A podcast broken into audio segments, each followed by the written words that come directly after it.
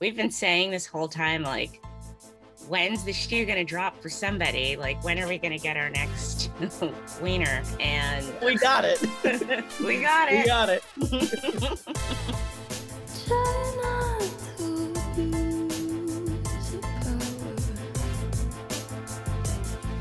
I'm Lillian Ruiz.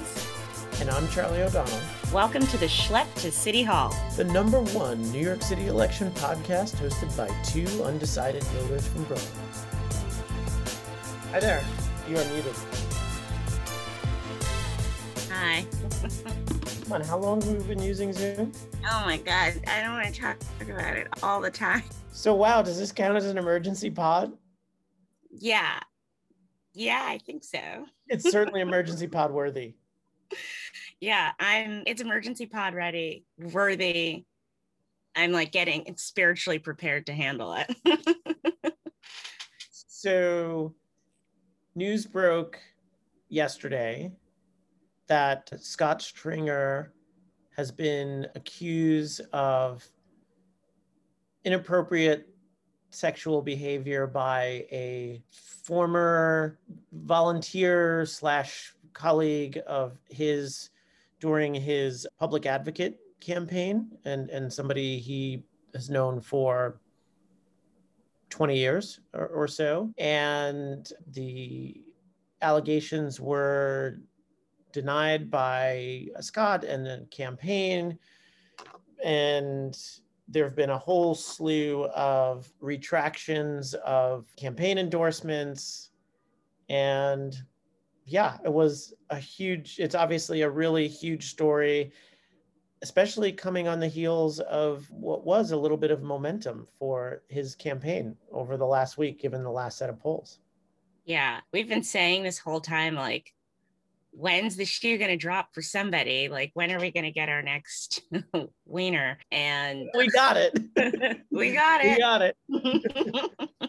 um, yeah, obviously a really an emotional and uh, difficult situation for the the woman involved but yeah it does it, it did seem you put enough people in a race and enough scrutiny yeah. and inevitably something like this happens. Yeah for sure. And it not only is it inevitable that something like this happens but i think that given like where things have evolved even in the last even between the last race and this one you would hope that someone wouldn't put themselves out there without really deeply scrutinizing their past behavior. You know what i mean? This is my biggest issue with scott's comments because so one of one of the responses that that came out was that this person, according to Stringer, was a peer and not somebody who worked for him directly. Which, and it's a little bit unclear to me. I, I think the official comment was that there was some kind of relationship at the time Scott was single. There was a very vague reference to a consensual relationship, but didn't it did not discuss what kind of relationship that was. And he said well, it was a consensual relationship and and she was not a peer. And and this to me is at the heart of what bothers me most about this because he was the candidate yeah. in a campaign. No one else is his peer. Yeah. Yeah. This is like the most i think unspoken part of these sorts of situations is like, oh, this person's not my peer, or they continue to have interactions with me afterwards, or they still emailed me for whatever.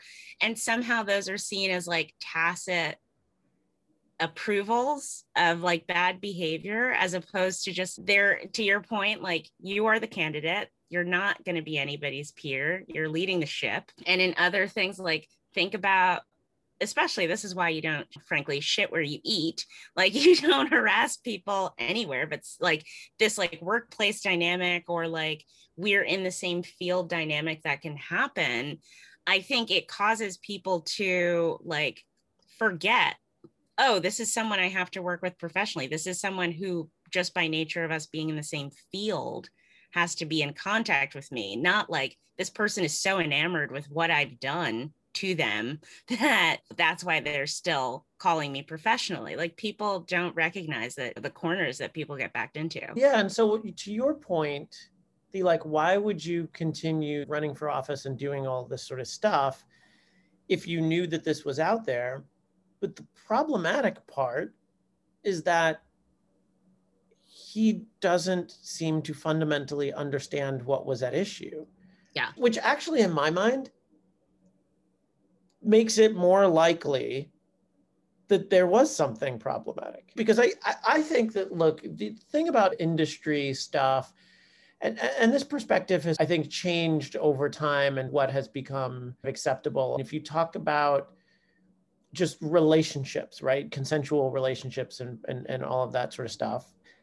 Particularly in politics, right? You spend the majority of your time, especially during campaign time, with nothing but other people in politics. And it is highly likely that you might meet someone or, or, date or what have you who is also in your field and it and it requires a very careful navigation of that landscape but, and none of us, I think, can say that they have never been in a situation whereby any of their actions potentially have made anybody feel uncomfortable. Because the nature of interpersonal interactions that sometimes it's comfortable sometimes it's there are missed expectations or all of that sort of stuff. Nobody to me is ever a hundred percent without fault or, or or blameless. It's what you do after that to me that is a big, it would be one thing if somebody said, and I was actually having a conversation with somebody about this uh, uh, yesterday, actually, about this issue, where they would say, Hey, listen, I have been in some regrettable situations where, in hindsight, I didn't act my best with someone. We were out and about, we were drinking, we have you, not an excuse, but that that wasn't appropriate. But you have to recognize it, right? You have to, you you should recognize it at the time. But given everything that we have experienced in the public domain since 2016, 17, uh, all of that sort of stuff, if you don't then go back and do that work mm-hmm. and to say, shoot, now that I now that I sort of think about all this and then hear all these stories and hear what it means to deal with somebody in a position of power and all that sort of stuff. If you haven't done that work now, you are being willfully ignorant. Yeah. Yeah. And I think what's so interesting is what you bring up is almost like a practice of asking for feedback and forgiveness from the people you've had interpersonal relationships with and it's it's really a practice. And i think like how do you normalize that? Because that's really the key is normalizing that practice of asking for forgiveness and not being ashamed about it or being ashamed but not letting that fester into some sort of poisonous alternative response or what's the word for not like resistance not letting it turn into a poisonous response or resistance. And i would hope that especially pro- progressive candidates would be already practicing that. So it's it is disappointing to see someone who has really in the last few years decided to take that particular mantle and the, the hot potato that comes with being like the progressive candidate and not already have this practice in hand. I'd be willing to bet that if at some point in the last few years he had reached out to this person and said, Listen, I've been doing this sort of inventory. And I do feel like some of our interactions were not as they should have been. And I apologize for that. And I, I really feel maybe I took advantage of my position and all this sort of stuff. And I, I don't really think she may still think he's a jerk, but I don't think she would have come forward with in, in this or, or certainly would be less likely. Especially if it was like genuine if it was an actual yeah, yeah for yeah, sure yeah. for sure right? And because that's to me it isn't that we are expecting people to be perfect, although this interaction, from what it sounds like, is far less than perfect. But just being willing to acknowledge that you're not and, and willing to acknowledge that all of the stuff that comes with sort of personal responsibility. And yeah every, everything you said and look it's it's still super early. They are just processing all of the the fallout. We're still in the middle of it. But they immediately ran and look with the money and structure of his campaign it's all consultant and crisis communication out and all of this sort of stuff and they went straight to the vigorous denial playbook i mean i was reading scott's wife wrote a whole thing and shared her own personal experience with this sort of stuff. And she wrote, if I thought that he was capable of this, I, I wouldn't have married him. I didn't want to. And like, anyone is capable. I like the idea that somehow you are incapable Mm-hmm. of not treating other people with respect. There's no one who is incapable of it. Yeah. we all strive to do better than that but i would i yeah it just the the post announcement reaction from all of that there's not even a campaign pause Yeah. Yeah. That's like the part that is, it is, it feels like a where do we go from here situation because it's what happens when a candidate, a person in power or whatever is just like, nope, not going to take a pause, not going to take a beat. We're just going to keep moving. And I feel like from a societal perspective, people are craving a more nuanced act of contrition then and instead what we're seeing is people using the language even in his speeches i understand the value of women's stories and whatever but then there's this big glaring but at the end of it. And i'm just like there should be no but. Do what you need to do to but i'm not going to step aside for the two female candidates who are Yeah. also or three female look there are two female candidates he's more directly competing against. I suppose he's competing against everybody, but for the progressive vote, for the working families vote, he's directly competing with Maya Wiley and, and Dianne Morales. The I understand and I support women, except that I still want you to vote for me over these two other women. it's it's this this is my place as much if not more so than anyone else and that's the that's the thing the fact that he can't envision a world in which he's not the leader of this pack or something is in is wild and it's so entitled and it's it's not even yeah it's lack of remorse but it's like something else that feels like way more unintentionally insidious in some ways. Well, and, it, and it's interesting because that thing that you are trying to grasp on how to describe is the very thing that sort of causes this stuff. yeah That is the thing that you'd be most concerned about him being uh, at worst blissfully ignorant of, and at best blissfully ignorant of, and, and at worst willf- willfully. And it's interesting when you think back to 2013 and the Anthony Weiner episode, and it is really amazingly unfortunate given his nomenclature. And I don't, but one big difference not that this should change how people act, is that at the time, Anthony Weiner was winning. yeah i remember So, you know, you have this possibly internal conversation within the campaign saying we could step aside, but if everybody keeps wanting to vote for us, hmm we, we could play the let the voters decide. Yeah, that to me, it's like contagious egomania. Sure. It- it's like everybody around the candidate becomes so addicted to the same, to that same like stuff that we were struggling to name a few minutes ago. And that's also what makes this horrifying, or yeah, horrifying in some ways, is that it's when you divorce the act of winning from like the act of just like being a good human, it, we end up in the world we've always ended up. There's a campaign manager and a staff who, this wasn't their fault, who have worked very hard over the last year plus who who by the way this is now a a black mark on their resume just the, the name association and all of that sort of stuff who yeah are sitting there going do i am I better off resigning? Do I, there's no other campaign to jump to, to every everybody's got a person everybody's got a campaign manager. Do i jump ship? And that's an understandably difficult decision. But the difference in this campaign is that he's not winning. Right? It's like there was no margin for error to begin with. Yeah.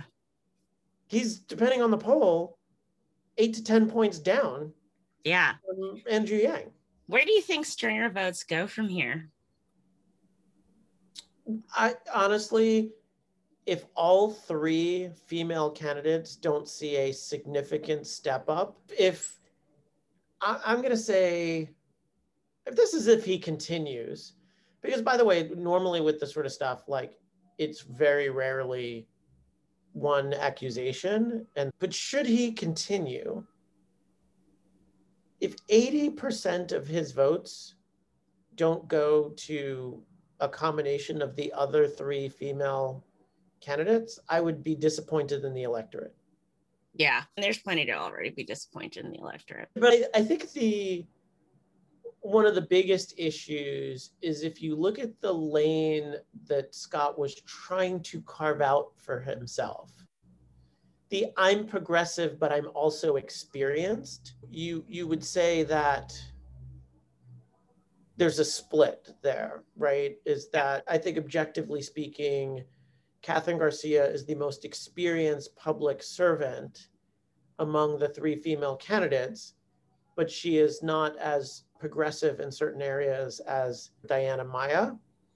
And so you may be picking up a split of those number one votes.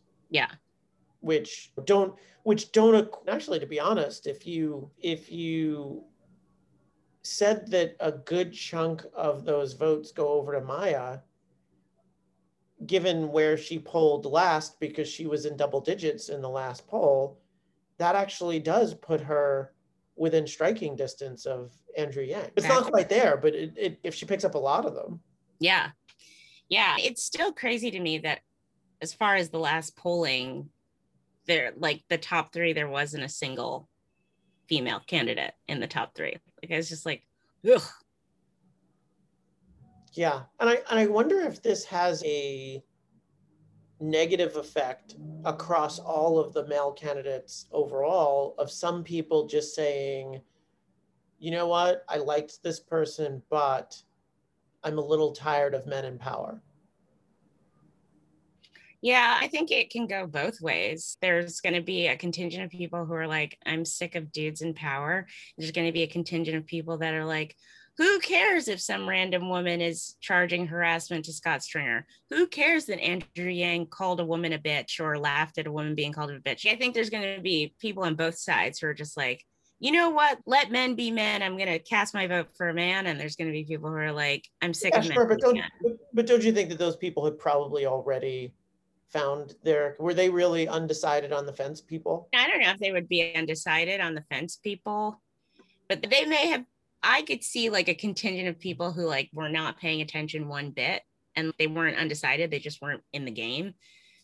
And now they're like, oh, I'm going to get in the game with my toxic masculinity voting power. The contrarians. Yeah, uh, yeah, that's a possibility. I don't know what percentage of those people are Democratic primary voters, but perhaps. Adams voters. Am I allowed to say that? it's end of day Thursday and the filter is just gone. It is a actually, and and look, I don't necessarily. Eh, we're an interesting point in evaluations where people's personal lives are not always under scrutiny, but in some ways they are. It, it made me realize the other day that I don't know anything about Eric Adams' life. Interesting. I think my closest insight beyond like the backstory that you can suss out is the like bizarre video he made of like how to search your kid's room for drugs. Is and I think he, and he shot it in his own house. I did not see that video, but that is fascinating. Is he like married with kids? Like I don't know any. Or he might be like divorced with kids. There are there is a there is at least a child somewhere. Okay, yeah, it doesn't. Uh, but don't fact check this because I can. yeah, it's not. I don't know. Yeah, there's nothing in his. It, there's nothing in his Wikipedia. I looked at this the other day. This is a very rare public figure with nothing about in his Wikipedia about married or kids or whatever. It's just all about him being a vegan. He has like a mystery life that you know, who knows. Yeah. Isn't it funny though how like some candidates are like allowed a mystery life and some candidates aren't?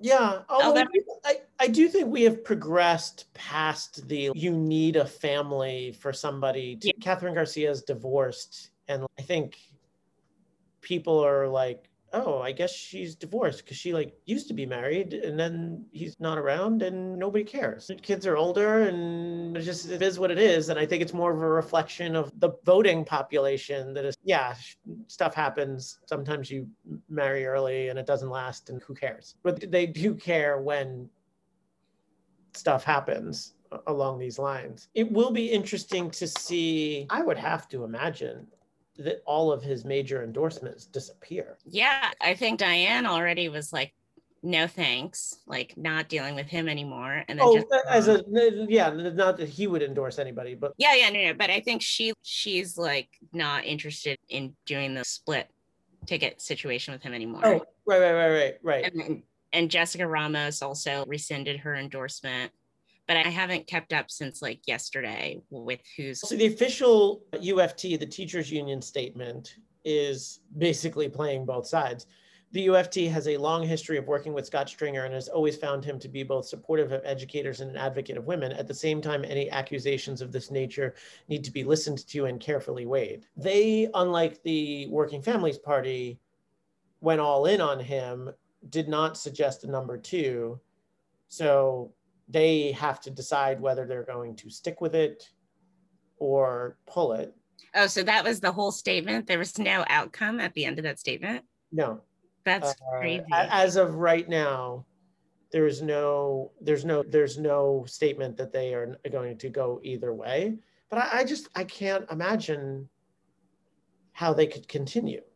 Yeah, to me, it's not even just about signaling. It's also just like common decency. It's just we have to, as a society, stop picking naughty boys up and dusting off their coat sleeves and saying it's okay, go back and play. Like we have to at some point say, listen, you fell over because you were like knocking all the kids over on the playground and you can't play on the playground anymore. Um, sorry, that was an extended metaphor, but that's just it's like we all need to be holding our allies accountable when they're not being good allies to other people. Yeah. One of the things, so I wrote a blog post today about this. And, and one of the things that I think is the issue that doesn't get focused on enough because there's this sort of did he or didn't he or is it true or is it not true or what have you as if that is like the sole determinant of whether we can move forward. And, and the thing yeah. that I, I think when I look at the situation is straight white guys live in a on a different playing field. And I have recognized this about myself is that it is largely unconsequential. We are allowed by society to make big asks. There's no negative to making those big asks. We don't deal with as many consequences. And that wake, the wake of that behavior, right? What it does to other people, like knowing that if I'm in this situation and even where it is like otherwise consensual and allowed and, and all of this sort of stuff, is that the nature of the question is imbalanced, right? You can meet someone and say, hey, why don't we go out or do whatever or move to whatever next social step mm-hmm. the kids are doing these days. And as the guy, as the straight white dude, there's no downside to that ask. There's no, it is a very simple, complicated, and I have to think, well, the worst that can happen is that I get rejected. It's not like that for the person on the other side. You, I don't have to tell you, but I think that too many guys don't recognize that it's not like that. That in a world where most violence against women is committed by men, in a world where there's all this sort of scrutiny about behavior that is unevenly distributed between you know sort of men and women all these expectations. Now all of a sudden you have to think about am i going to have this am i going to get a bad reputation? Am i going to have this used against me for career purposes? Is he going to get angry? Is he going to get annoyed? Do i have to play along with this? All, all of this other stuff. And so to me guys should have a higher bar right? If you, and the analogy I made is that guys are like running with scissors, basically. And if you hmm. have this sharp object, you're not supposed to run with it. You are supposed to handle it carefully. Like, I, I will remember my first grade teacher showing us where the pointy end of the scissors goes when you go and hand it to somebody. And guys have to have that responsibility. And if they show that they can't handle that responsibility, then they need to bow out of positions of responsibility. And so for me, I'm like looking at this situation. Does it seem like Scott knows how to handle a responsibility? I'm, I'm less con- like whether he did or didn't do it. Clearly, there's a whole important conversation there, but I don't know if I'll ever get that answer. Right. There were two people in that situation. I wasn't there. Nobody else was there. Like who I who knows of the exact, but what it seems clear to me is that he seems unable to handle the responsibility. Yeah. And to and I think that's a great analogy. And I think to your point about like handling the responsibility is also the thing that it's not is like Mike Pence not letting himself be alone in a room with a woman sort of thing. Like response. He can't handle the responsibility either. Exactly. That's another way. Like going the extreme is another way of saying I can't handle the responsibility. So hand like handling the responsibility means that you are like conscientious, that you are thinking about what's the impact of this ask why am i making or more importantly like why am i making this ask like why do i feel like this is something that i should open up into the interaction in a way that forces someone to decide do I need to make a concession or not? And it's until you basically had to have an interpersonal dynamic that's not transactional, then like you probably don't have the maturity to handle like a serious leadership position. Yeah, for sure. And, and look, as somebody who is in venture capital, and I know that that was something that no one ever evaluated of me as I, you know, mm. moved up. This was not a no. Nobody asked these types of questions, and it's amazing to think that like you can get a pool of capital and nobody asks you about the personal responsibility that the influence of capital and access to it imparts on you. They just want to know if you yeah. can make money back. And not surprisingly, if you don't ask that question and then you hire an industry where, you know, 80% plus, 90% plus guys you you know of people who want to be kingmakers or whatever you get a little adverse selection in that group and, and politics yeah. the same way I, yeah. I, I mean, you, you look at this field and it's not surprising to me that the three women in the field are all running for something for the first time they're all, I think they're all, let's just say, of a certain age. They have experience, they have experience be- behind them, and doing this for the first time after they feel like they have gone out and proven themselves in their respective fields and and all of that sort of stuff. And it, it's it's a process that definitely, and I think a lot of people feel this way. It's a process when you look across the board. There are a lot of people who are generally unsatisfied. Mm-hmm and the the hands you need to shake, the money that you need to raise, all of this sort of stuff. There's we wound up with a process where a lot of people are looking around saying, "I'm not totally happy with the quality of candidates that we that we have." Yeah. Yeah. Okay. So do you think that Scott Stringer will drop out before the primary? No, I think it's my guess is that the calculus is like it's too close. We just need to weather this one news cycle and then it's done. And like the only thing that might kick him out is if he loses like major endorsements or if, you know, where there's smoke, there's fire, you get a couple more of these starting to bubble up and more people starting to speak out. But I feel like just based off of this one first 24 cycle, hours, yeah. First 24, 48 hours, I don't think he's going to, I don't think he's going to budge. I'll, I'll take the opposite of that. And it's not because I think of there's smoke, there's fire, although that is usually the case. But I just think the lack of endorsement, I, I, I think this is going to snowball. I, I think it's going to become very obvious that he's not winning. And mm-hmm. that the, like, h- how do you go on the debates and just sit there across from Maya and Kathryn and Dianne? And I, I think it's just going to become cringeworthy yeah. and, and distracting. And yeah. and that that like his presence in the debates is going to harm him because he's also look he's not an independently wealthy guy. He is 61 he's term limited, so he's going to need a job somewhere. I sort of think like he has a personal choice to say, do I say the proper contrition and do what is right in this race and save something of my career? Because if he just runs this thing into the ground, he's, I think he's just going to become a cringeworthy, toxic embarrassment.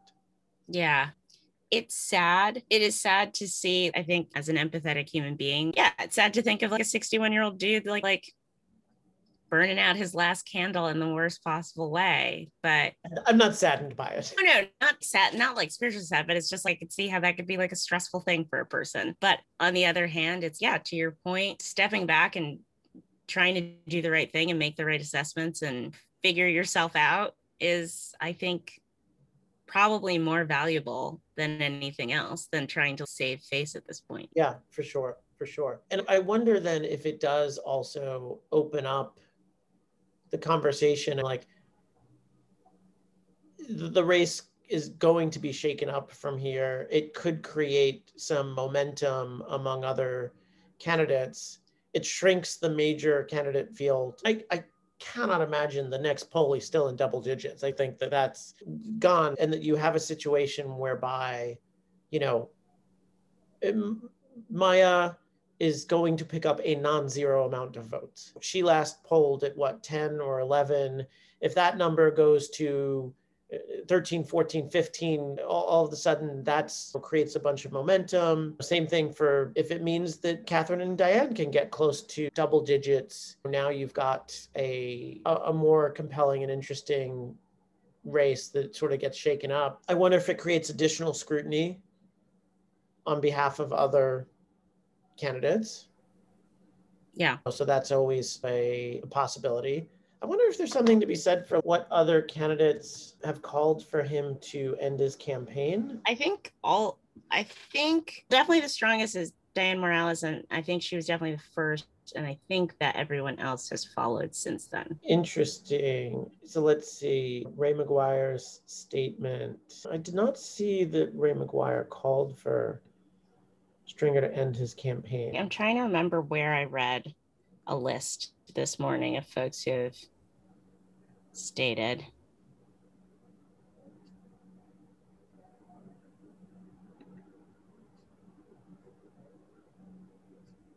Yeah, we'll see. We're less than 24, we're 24 hours away from it, and that is a meaningful.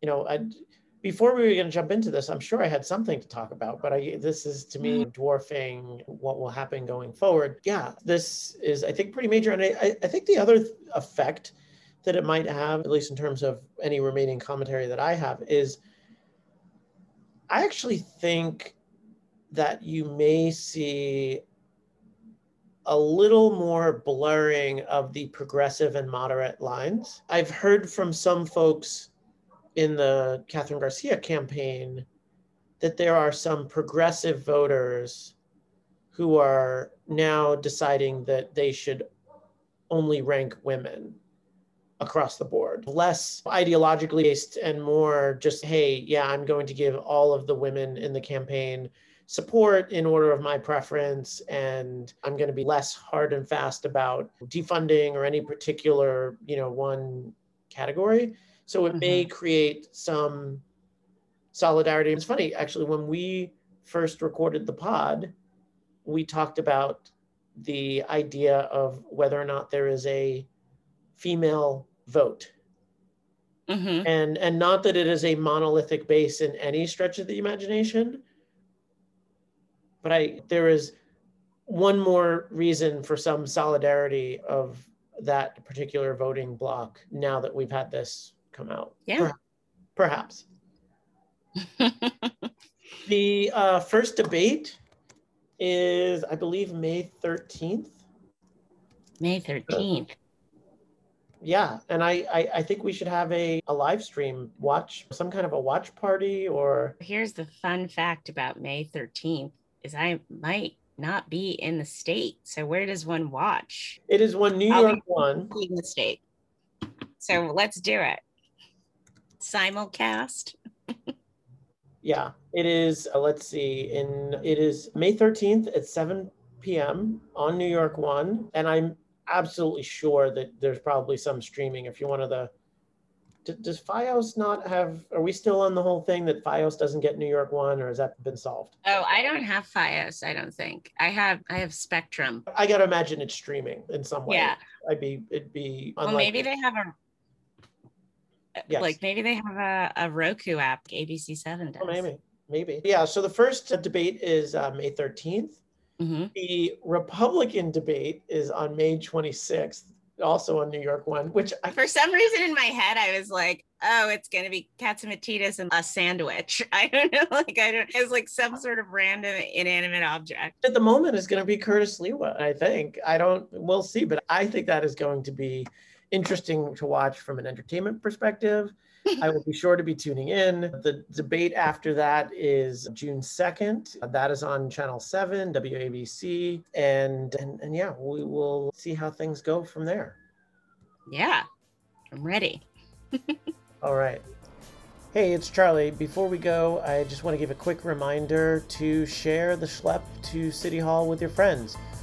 Find us on Twitter at the Schlep NYC. Feel free to give us a shout out, ask a question. Uh, definitely let other people know you're listening and let us know you're listening. We know we have a bunch of loyal subscribers and we'd love to hear your questions and feedback. Thanks.